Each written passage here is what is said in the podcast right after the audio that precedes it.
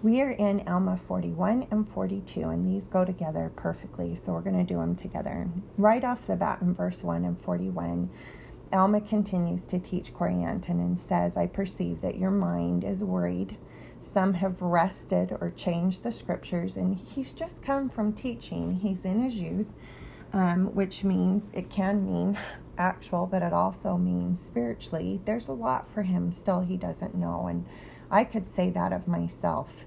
But I love that he says, you know, we've just come from the Zoramites and they have completely changed the gospel truths. They used to be members of the church and used to believe what we believe. And he doesn't even say it's the Zoramites. He say he just says some have changed it. And first they teach that it doesn't matter what we do, that we're all saved. And the second thing they teach is that it's just them that were chosen and that all else will be destroyed and that there is no Christ. And we've already gone through that. But I love that he says okay let's let's go through this together. And so we're going to jump down in verse 6 and it says if he had repented of his sins and desired righteousness until the end of his days even so he shall be rewarded with righteousness. So let's focus on the fact that if you repent of your sins and your desire is righteousness, guess what? You will be rewarded righteousness.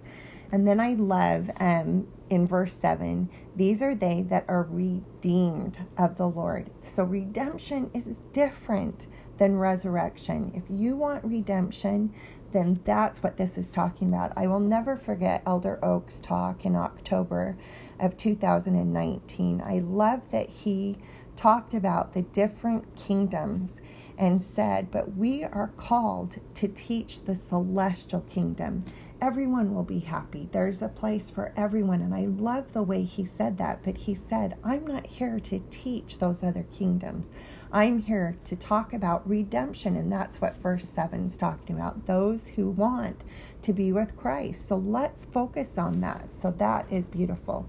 Okay, and then he says the degrees of God in verse 8 are unalterable. Therefore, the way is prepared that whosoever will walk therein will be saved. Okay, let's focus on that. Just walk the way and you'll be saved.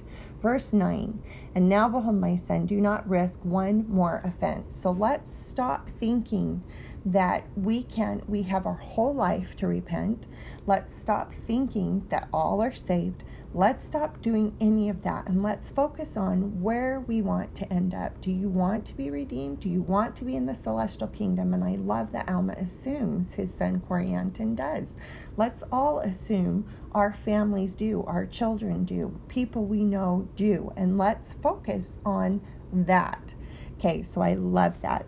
Um, that he's saying, let's not focus on how many times we can sin and repent and one more offense. Let's focus on getting there. And then verse 10 Do not suppose, because it has been spoken concerning restoration, that ye shall be restored from sin to happiness. And I love that word restoration because it means to bring back in the same, like, um, same state but better. Does that make sense? So if your desires are righteous, they're going to be righteous. If your desires are wicked, they're going to be wicked. And I love that it ends with wickedness never was happy happiness. And that word restored is awesome. I love that he uses that. So jump down to verse 12. Now behold, is the meaning of the word restoration to take a thing of a natural state and place it in an unnatural state? Or place it in a state opposite to its nature. Verse 13, O my son, this is not the case, but the meaning of the word restoration is to bring back evil for evil, carnal for carnal, devilish for devilish, good for good, righteous for righteous, merciful for that which is merciful. And I just love the way he explains this. Therefore, my son, verse 14, see that you're merciful and judge righteous judgment and do good continually. And then 15 is just the capstone of this chapter. For that which ye do send out shall return again and be restored. Therefore, the word restoration more fully condemneth the sinner and justifieth him not at all. So I absolutely love that. And that ties into that thing, that quote that I always say, and that is Elder Holland who says, I so want to be caught living the gospel or doing good when the Savior comes. So do I. And that takes practice. And that means every day we're in the process of asking what more the Lord would have us do, what we need to repent of, and being humble and knowing it is a process of continually trying to become as the Savior. So I love that. Okay, so verse 42, let's go to verse 4. And thus we see, so he's talking about the fall. And thus we see there was a time granted unto men to repent, a probationary time, a time to repent and serve God. That's what the whole plan is. And it's all about repenting and choosing who we will follow every single day. It started from the very beginning in the councils in heaven and that's what it's all about. So I love that he's teaching this to his son again and explaining to him why the Zoramites have gone astray. So let's think through this, Corianton. Let's remember why this is a mistake, what they're teaching. So, verse 5 For behold, if Adam had put forth his hand immediately and partaken of the tree of life, he would have lived forever according to the word of God, having no space for repentance, yea, and the word of God would have been void, and the great plan of salvation would have been frustrated. And what would be the point of coming? The whole point in coming was to grow and to learn and to become as our Father in heaven. If that was not the point, we could have stayed in the pre earth life and just continued on. We had stagnated and gotten to a place where we could not learn and grow any further. And so we chose to come knowing that we would be tried and tested and we would need repentance. And so I love the way that he is explaining this here. Okay, seven. And now you see by this, our first parents were cut off temporally and spiritually from the presence of the Lord, and they became subject to follow after their will. That was the whole point that we get to choose. And then I love that he talks about being redeemed, again, which we've talked about, and reclaimed. And then I love how he explains this in verse 10. Therefore, as they had become carnal, sensual, devilish by nature, this probationary state became a state for them to prepare, a preparatory state. And so I love that he talks again about this preparatory state. We talked about restored, restoration, and now we're talking about that it's a preparation to be with God. And so I love that he goes here in verse 13. Therefore, according to justice, the plan of redemption, redeemed, could not be brought about only on conditions of repentance in this probationary state, yea, this preparatory state. For except it were for these conditions, mercy could not take effect, except it would destroy justice. Now, the work of justice could not be destroyed if sought, so God would cease to be God. There's no way that we could end up being with Him without proving that we are comfortable living with Him, that our desires are for good, our desires are righteousness, and unless we continue to grow to become like Him. So I love how He is explaining this to Him. 14, and thus we see that all mankind was fallen and in the grasp of justice, the justice of God, which consigned them forever to be cut off from his presence. So that is what would happen. That's where we would all be. So if you want to talk about the fact that we'll all be resurrected, yes, but we will all be cut off from his presence because of justice. And then we go to verse 15. And now the plan of mercy could not be brought about except an atonement should be made. Therefore, God Himself atoneth for the sins of the world to bring about the plan of mercy, to appease the plan, sorry, the demands of justice, that God might be a perfect, just, and a merciful God.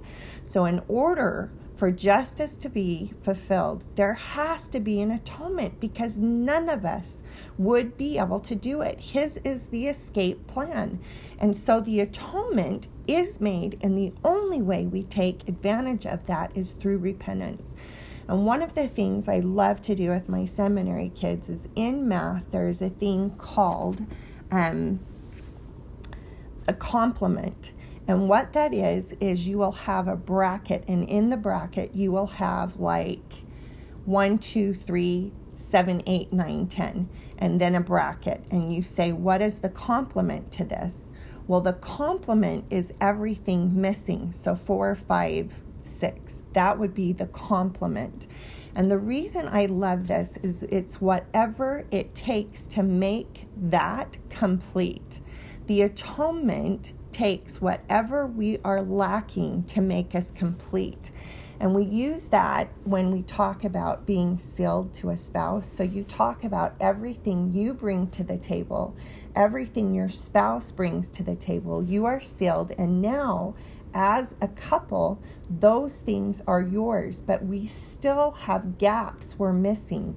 And Heavenly Father has Jesus Christ atone, and He brings the rest to make us complete. And that is the definite definition of perfection. So I love that complement because all of us have things that are missing. The prophet may have a lot less, a lot fewer things. It may only be one thing, but he has need of the atonement and has need of the Savior. Just as I, who has a lot more missing in my in between my two parentheses to make my set complete. But I'm working on that. I'm working on getting more and more and more, but it doesn't matter because even with how much I'm working, I am going to need the Savior. But it takes that desire and it takes calling on Him and having faith and showing that practice every day of humbling myself and calling on His name for His atonement to make up the rest in those brackets and make that complement or make my set or make me complete. So I love that. Okay, so then he goes into verse 16 and says, Now repentance could not come upon man except there was a punishment, which also is eternal, as the life of the soul, affixed opposite the plan of happiness, which is as eternal as the life of the soul. And so it says in 17, so how can a man repent except there was sin? So you have to understand there has to be a punishment and a just law given in verse 18 and a remorse of conscience. So he's explaining why all of this is needed because he's talking to his son who is very concerned about a God, a just God, having punishment.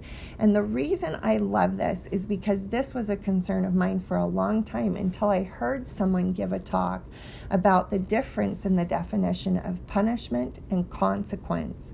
And God is a God of law.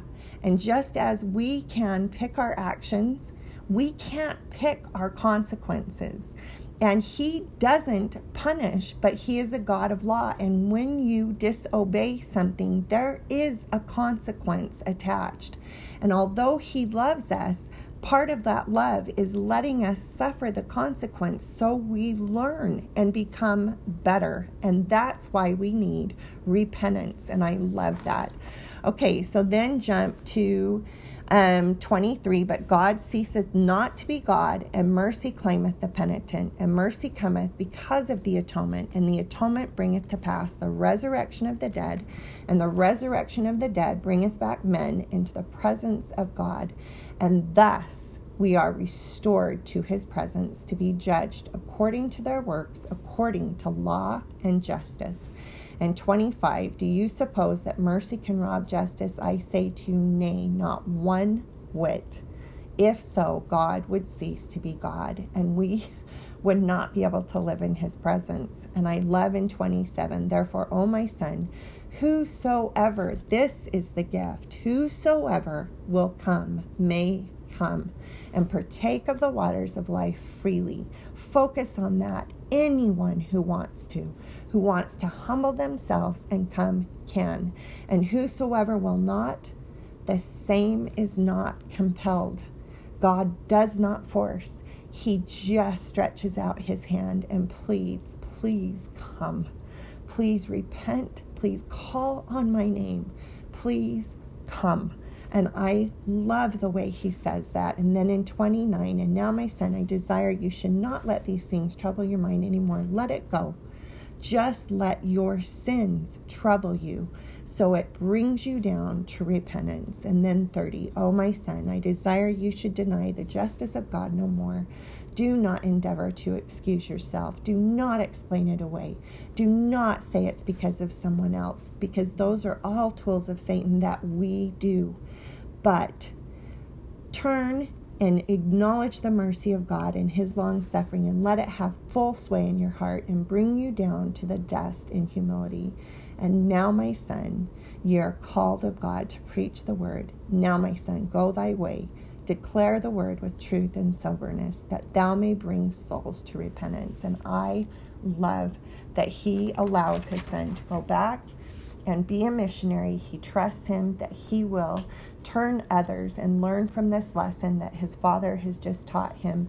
But I also love that Alma has gone through this and knows he knows the bitter hell and he teaches from a place of love and understanding. And I love the way he explains to Corianton and I love in this conference talk that I um, used yesterday by Elder Holmes, Deep in Our Heart, two quotes. And the first he says, When we choose to repent, we choose to change. We allow the Savior to transform us into the best version of ourself. And then, secondly, only the gospel will save the world from the calamity of its own self destruction. Only the gospel will unite men and women of all races and nationalities in peace. Only the gospel will bring joy, happiness, and salvation to the human family. That says it all. Only God, only the gospel. And that's what we have to offer to other people is the joy of knowing as we know, not because we're perfect, but we know that with Christ we can be complete. I hope you know the church is true, and more than that, I hope you know the Savior loves you.